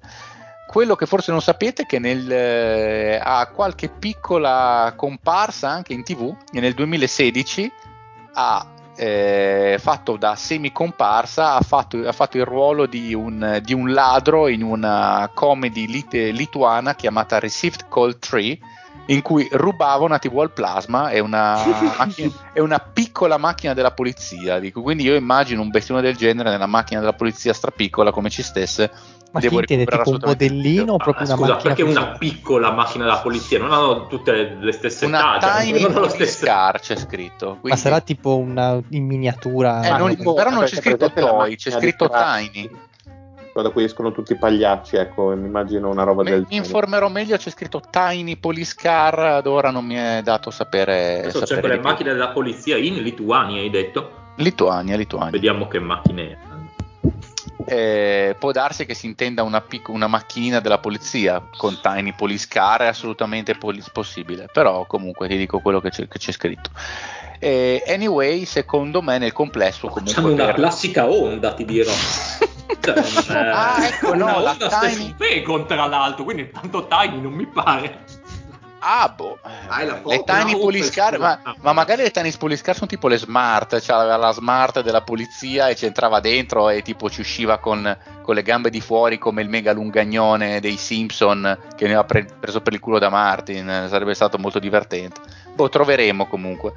E, comunque sia, e, secondo me tra i due, per quello comunque che è rappresentato per la franchigia, io andrei con eh, Antonio Davis, che comunque era un giocatore più maturo, più adatto a una squadra di buon livello, che ha fatto, secondo me era nel complesso un giocatore migliore del Valanciunas di inizio carriera. E, e comunque ha giocato in, in buone squadre che insomma eh, era un pezzo importante di, di, una squadra che ha fatto 47 vittorie che ha rappresentato la prima Toronto di livello, anche se Valanciunas sicuramente nel complesso ha giocato in squadre più forti. Sì, dai, ci sta. Valanciunas forse un po' mal sfruttato a Toronto. Però sì, per quello che ha fatto. Antonio Davis mi sembra più importante. Ah, avanti, avanti, avanti. Sì, Vabbè, Chris Bosch contro Davis o chi volete far passare. Dai, facciamo passare Davis, dai. sì, dai. Ah, è lì Chris Bosch, voglio dire, sappiamo, quarta scelta del draft 2003, eh, Stra All Star eh, per, eh, per Toronto, eh, ha fatto 5 All Star per Toronto, tra l'altro Chris Bosch, chetamente nessuno se lo ricorda, ma ha 11 All Star in carriera. Eh sì, mi ricordo, ne ha un pacco. Sì, sì, ne ha, ne ha 11. Tra l'altro, ah, è una cosa particolare, un po' come Vince Carter, nel senso è un giocatore che hanno tanti All-Star ma pochi altri premi. O come, eh sì. da un certo punto di vista, anche Isaiah Thomas, che ha 12 All-Star e 5 all'NBA, nel eh, senso è molto, sono casi molto dove, particolari. Dove, dove no? giochi, se sei l'unica stella di una squadra non di livello. Quindi eh, però... chi ha tanti All-Star, anche, anche Ray, per dire. Sì. Però tanti altri che hanno un bel numero di ostabili, che hanno una valanga di premi, di cose, cioè, alcuni hanno poco. Ah, eh, ci sta, ci sta, no? Eh. Poi, beh, va detto che almeno Isaiah Thomas per dire c'ha un MVP delle finali, però insomma. No, vabbè, lascia stare l'MVP delle finali che è una cosa secondo me un po' più specifica, ma i voti, eh, i, scusa, i premi di stagione che vanno a voto, che è anche un po' particolare sta cosa, uno che ha 12 All-Star, ti aspetteresti che abbia qualcosa in più che, già, che solo 5 All-NBA, cioè che abbia magari un 7 All-NBA, o tanto per dire, o Ray Allen che ne ha 10 ha cosa, 2 All-NBA? Non lo so. O Chris Bosch stesso ne ha 11 se quando cal- 2 se calcoli, che Bo- se calcoli che Bosch in totale si è fatto 13, 13, stagioni e di cui 11 All-Star. C'è una, secondo eh... me, sì, una, su certi giocatori c'è una, una specie di, di, disconnessione tra il voto popolare e il voto della, della stampa, insomma, di chi assegna i premi, piuttosto grosso. Eh, ci può stare, ci può stare mi sarebbe da, da, espandere questo discorso, sarebbe da andare a guardare altri giocatori con eh, 7, 8, Più 10 All Star e vedere. Cosa parte, magari è un ruolo sfortunato dove magari nei suoi anni c'erano tanti giocatori forti, eh sì. potrebbe essere anche sì, quello. Oppure magari era forte ma in una squadra dove c'erano altri, altri talenti, oppure era molto esatto. settoriale come, come giocatore, tipo Ray Allen oppure magari eh, sono giocatori che tante volte sono stati premiati dal voto popolare per lo Star Game. Eh, sarebbe interessante comunque aprire un, dida- un, dibattito, ma non è questo il certo. E, e, quindi comunque insomma Chris Bosch lo conosciamo, certo non è il, il, giocatore che si è rivelato poi a Miami dove è cresciuto enormemente dal, dal punto di vista del profilo difensivo e ha sicuramente per certi versi limitato il suo apporto in attacco, ma per affinarlo e adattarlo a una squadra di alto livello, tant'è che tendenzialmente quando si pensa al miglior Chris Bosch, direi che si pensa abbastanza all'unanimità al Chris Bosch di Miami e non quello di Toronto, che era visto come un giocatore un pochettino soft,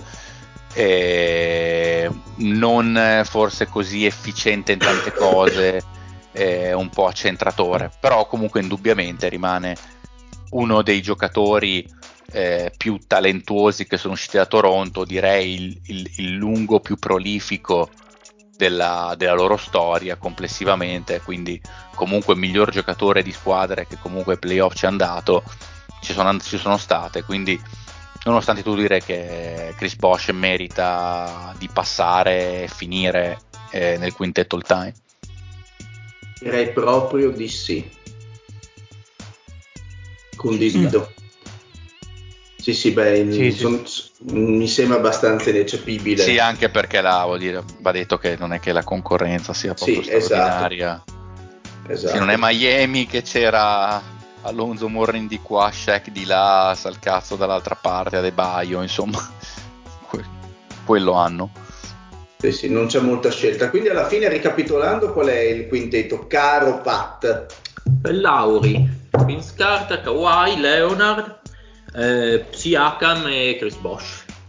Beh, dai, neanche un bruttissimo quintetto, però insomma la storia abbastanza recente dei Toronto Raptors c'è di peggio, non, ma non poteva, non poteva, che insomma partorire un sacco di giocatori quasi contemporanei e comunque molti di questi legati al titolo del 2019 o comunque insomma agli ultimi anni eh, certo. il Toronto è diventato una realtà importante. Siamo arrivati anche alla fine di questo giochino, incredibilmente forse uno dei peggiori della storia. Mamma mia. Insomma, il materiale Però l'abbiamo navigato bene.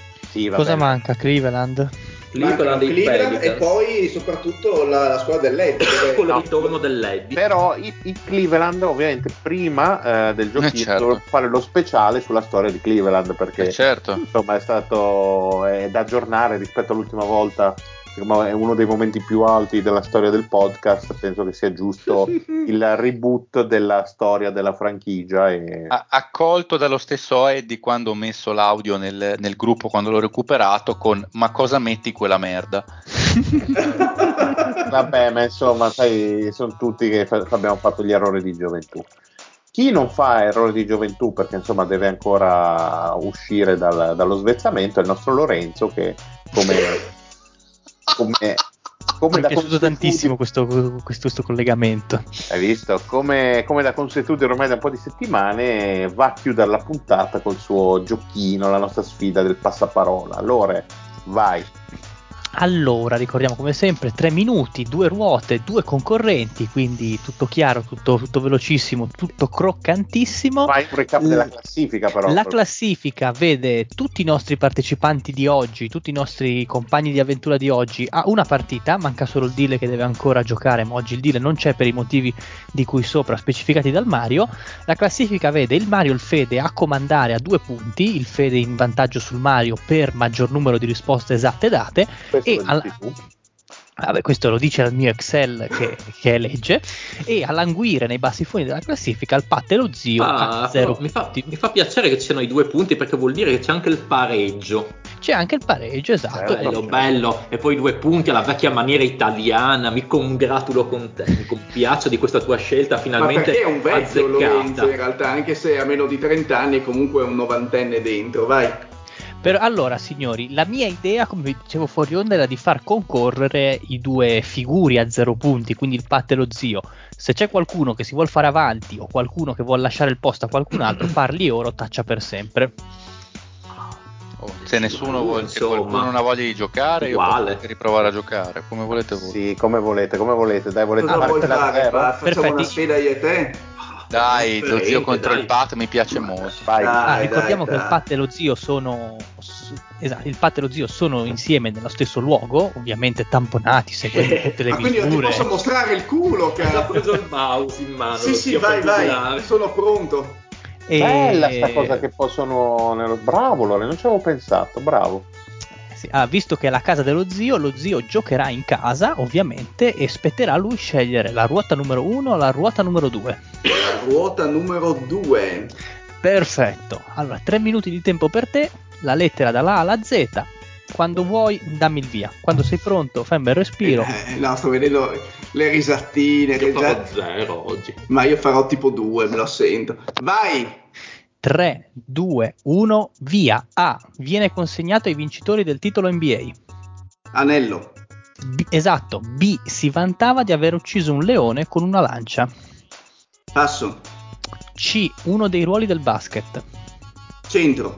Esatto. D. Soprannominato Chocolate Thunder. Passo. E. Il vero nome di Magic Johnson. Er, eh, Irving. Esatto. F. Un 11 viola. Ehm, passo. Oh, G. Il nome di uno dei giocatori preferiti dello zio. G. Grant Hill. Esatto. H. Michelle, conduttrice italo-svizzera. Unziker. Esatto. I. Soprannome di George Gervin. Ehm, passo. L. Località di villeggiatura friulana. Eh, con la L. Sì. Ehm, passo. Lei pacco. M. Secondo per punti segnati all time. Eh, con la Con la M, cognome. ehm, po- po- po- po- po- po- po- passo. N. Marca, Ah, di, tele- aspetta, boh, vabbè, sì. N. Marca di telefoni finlandese. Nokia. O. Ha vinto il titolo con e Lakers. Eh, O. Sì. Facile. Mm, passo. P. MVP delle Finals 2008. Mm, Passo. Q. Giornalista che segue il capo dello Stato. Passo. R. Il più grande porto d'Olanda ed Europa. Rotterdam. Esatto. S. Il capo dei maghi. Eh, silente. Esatto. T. Primo giocatore straniero a essere scelto alla prima al draft. Eh, oh che cazzo. Passo. U. La Turman di Kill Bill e Pulp Fiction. Uma. V. Fratelli entrambi coach di basket. Eh, porca puttana, memoria di merda. Passo. Z. Squadra lituana di Eurolega. Eh, Zalgiris. Esatto. Stop al tempo. Dai, zio, che ce ne sono tante facili, dai. Sì, Madonna, lo so, sì, ma almeno eh, 6 o 7. Eh, lo so, ma non, non mi vengono in mente a parte forse un paio. Quindi. Allora, hai 40 secondi esatti, 10 risposte esatte per te. Se non la sai, vai avanti. Non, Mm. non stare a perdere tempo, eh, non ti Mm. arrovellare troppo il cervello. Mm. Pronto? Si riparte dalla Eh. B. 3, 2, 1. B. Si vantava di aver ucciso un leone con una lancia. Maggio. Er- no. Non credo. Soprannominato Chocolate Thunder. Eh, passo. Eh, F. Un 11 viola. Che cazzo è? No, dai, zio. Passa, Passo. passa, passa. Passo. I. Soprannome di George Gervin. No, passo. non- Ah. L. Località di villeggiatura friulana. Eh, che cazzo è? Eh, Ah, cazzo. eh, la tisana. Non so. M. Secondo per punti segnati all time. E con la M? Sì. Nome? Sì, No, cognome. Eh, Stop. No, zio, eh, era giusto, mi sa Eh, Carmalone. daglielo buono per carità di Dio. Diamo Cioè, buono Carmalone. Lignano. Cos'è? Lignano. no? È Lignano. Porca, la per- da ma, ma, me. dici viola? Ma stiamo Eh. scherzando? La Fiorentina, zio! Sì. Ah, ma era di calcio. Ah, ma io pensavo il, il Anche numero io- 11 della anche io- Fiorentina. No, io pensavo a un 11 tipo di una squadra con la maglia viola. Io pensavo, Eh, devo dire, a un giocatore con l'11 dei Lakers. Ma no, perché allora eh, anche io io, pensavo al anche giocatore io. con l'11 della Fiorentina. Anche io pensavo a uno dei, dei viola nel senso dei Lakers, non, non, non- non di mi, non- calcio. non mi veniva nessuna definizione con la F. L'altro giorno sulle parole crociate ho visto un 11 viola. Ho detto, boh, ce la sbatto dentro. Ma com- Eh, però il Manute Ball non può non venire. Il Manute Porca Ball. puttana, fai puttana cara. diciamo. Allora, come ha detto il Fede, Manute Ball che ha ucciso il leone con la lancia. Sì. Darrell Hawkins. Darryl Dawkins, Chocolate Thunder. Sì. Iceman. Iceman. Era. A- Iceman, George Mm, Gervin. è vero. Lignano, località di, di villeggiatura friulana. O ha vinto il titolo con It Lakers, zio, molto facile. O'Neal. O'Neal, Eh beh, Shaq. MVP delle Finals 2008. Paul Pierce. Pierce. Paul Pierce. Paul Pierce. Giornalista che segue il capo dello Stato con No, la questo No, questo boh. no. Quirinalista. No, questo non lo sapevo. Primo giocatore straniero a essere scelto alla 1 al draft. Ma era Thompson padre, no? Thompson padre perché era No. delle Bahamas. Ah, Ok, ma boh, questa non sarebbe mai venuta in testa. era Michael Thompson. Sì. Non l'avrei neanche non mai. sapevo neanche che fosse Io straniero, io pensavo fosse Eh americano. Bravo, basta. ma- bravo Marione, lo sapevi? E V, fratelli, entrambi coach di no, basket. Dai, Van. Eh, Van Gandhi, sì, Van Gandhi. Infatti questa la sapevo, ma non, non sapevo di non arrivare mai alla V la seconda volta. Eh, potevi, potevi, passare ho, a manetta. Ho una domanda, Lorenzo, purtroppo a costo Dimmi. di rischiare di non essere mai più ben voluto in casa dello zio. Tecnicamente lo zio ha detto Irving quando ha risposto al nome eh. Magic. Non è ah, sì? ho, ho, prema- sì, ho, premiato l'intenzione, ho, premiato l'intenzione, diciamo. Vabbè, no, che era soltanto per. C'è da dire ah, che rispetto agli altri lo zio ha tanti difetti di pronuncia, quindi poverino io gli ho fatto. Beh, insomma, è, me- è, meglio avere difetti di pronuncia che altri difetti, Marione. Ma no, comunque, guarda, lascia stare. Ma cioè, io difendo la tua causa e tu, rappresenti contro. Qualche amico che sei in Dai, grado. Pat, che voglio mostrarti il mio derettano mentre rispondi. Dai, vediamo. Allora, Pat, ruota numero uno per te. Tre minuti, quando sei pronto, dammi il via. Vai. 3, 2, 1, via. A. Il colore preferito del Marione. Arancione. Esatto. B. Insieme ai Knicks sono l'unica squadra a non essersi mai spostata. Il nome della città. Uh, Boston. Esatto. C. Il suo numero fu ritirato dagli Harlem Globetrotters. Passo. D. I Lakers lo scambiarono per arrivare a Bryant. Uh, Divac. Esatto. E è sia il maroccano che aiutante di Archimede Pitagorico. Edi. Esatto. F. È stato l'allenatore degli Hawks e della nazionale ucraina. Passo. G. Il più fortunato tra i paperi. Paperone. Eh, passo, passo. Errato. H. Aspetta. Con la G, paperone. eh, mi sono Dai, andiamo avanti. Uh, ok, ricomponiamoci. 3, 2, 1, via. H era soprannominato Ondo.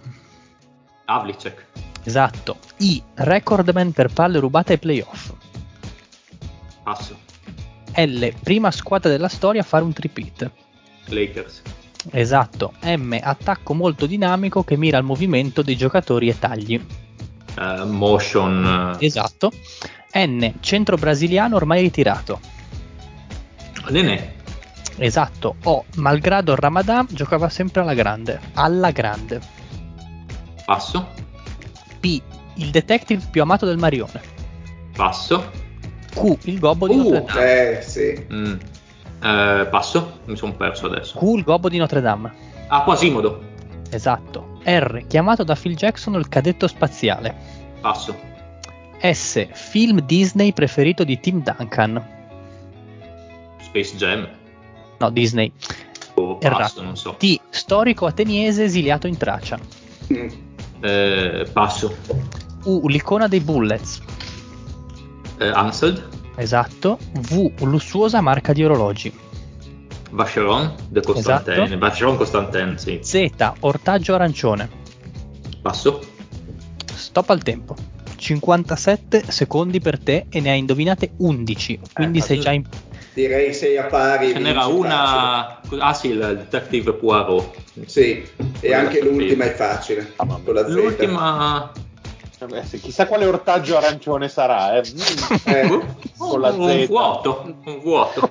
Va bene, noi riprendiamo dalla... È paperone, secondo me. Devastante Paperone, mamma mia. Grande Paperone. Riprendiamo dalla CPAT, quando ci sei? Ah, dalla... Sì, sì, vai, vai. 3, 2, 1, via. C, il, fu, il suo numero fu ritirato dagli Harlem Globetrotters.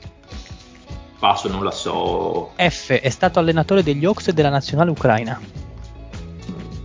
Larry Faust, Larry Faust, come si chiama no, quel cretino? No, G, il più fortunato tra i paperi. No, vabbè, la Passo. sbagliata. La sbagliata. I, recordman per palle rubate nei playoff. Iverson. Esatto. O, malgrado Ramadan giocava sempre alla grande.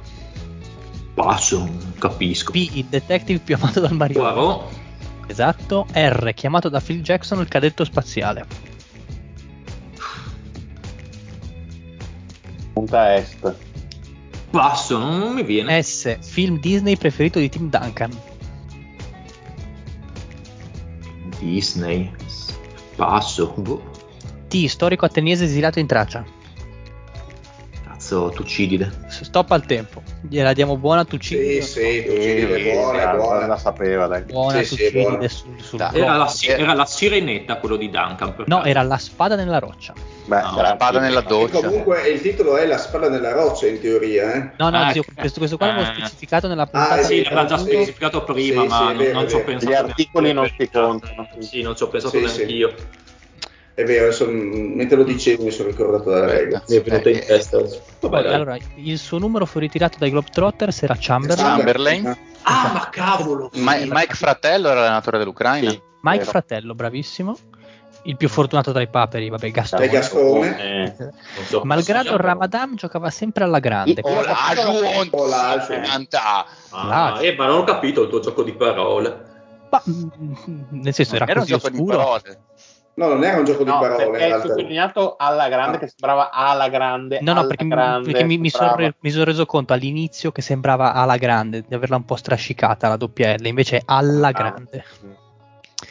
Eh, chiamato da Phil Jackson il cadetto spaziale, Radmanovic. Radmanovic, esatto. Ok, Questa, ma questa non la questa non la sapevo. sapevo, no, zero. E Z ortaggio arancione. Zucca. Zucca. Ah, cavolo! Sì, non mi sarebbe mai venuta in mente. no, Io cavolo, te l'avevi zucca, data poi. sbagliata. Ma vai a cagare. Ho detto non la dire, non la dire.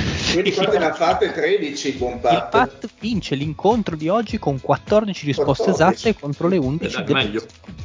Migliorato. L'altra volta avevo fatto 9, credo. E io, fatto... fa- e- e io ho fatto 11 come oggi. E, e Esatto, quindi lo- si conferma che lo zio è l'unico a zero in classifica di quelli che hanno giocato, perché insomma il deal è ancora. Esatto, esatto. Il Lille è ancora orfano di partite.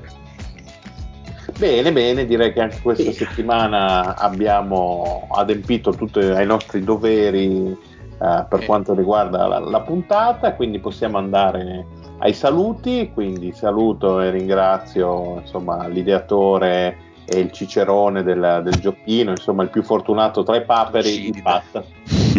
Ciao, ciao a tutti. Un saluto al Fede da Bologna che Bella ha Regas. scoperto il segreto della felicità coniugale. Esatto, mai fedeli. Eh, bella Regas, eh, attenzione, una minaccia, prossima puntata si rischia seriamente di tornare a parlare di basket giocato. No. Attenzione, attenzione, attenzione. No, non, Abbiamo pen- non penso che questo Non accadrà. Basta che ricomincino a giocare a basket, non ci siano qui quella gente assurda. Scherzi, guarda che la partita Atlanta Clippers di domenica è stata bellissima, guarda, l'ho Sì, guardata. ma, ma non- non rovinare tutto. ho, parlando se- di ho secreto quasi 5 litri di latte dalle ginocchia. Allora, un saluto al Jerry Scotti piemontese, ciao Lore. Allegria, sempre un piacere. Jerry Scotti allegria, vabbè, vabbè. Facciamo un mix. Non l'avevo colta, effettivamente. E ultimo e ultimo anche nel giochino lo zio, ciao zio. Buonasera a tutti e soprattutto a quello che mette in pratica gli insegnamenti per una buona vita coniugale. Molto bene e un saluto anche dal Marione e alla prossima, ciao. Bella! Mi Mm. sputo. Natasha from St. Petersburg, she was a trapezist. Ralph Vladimir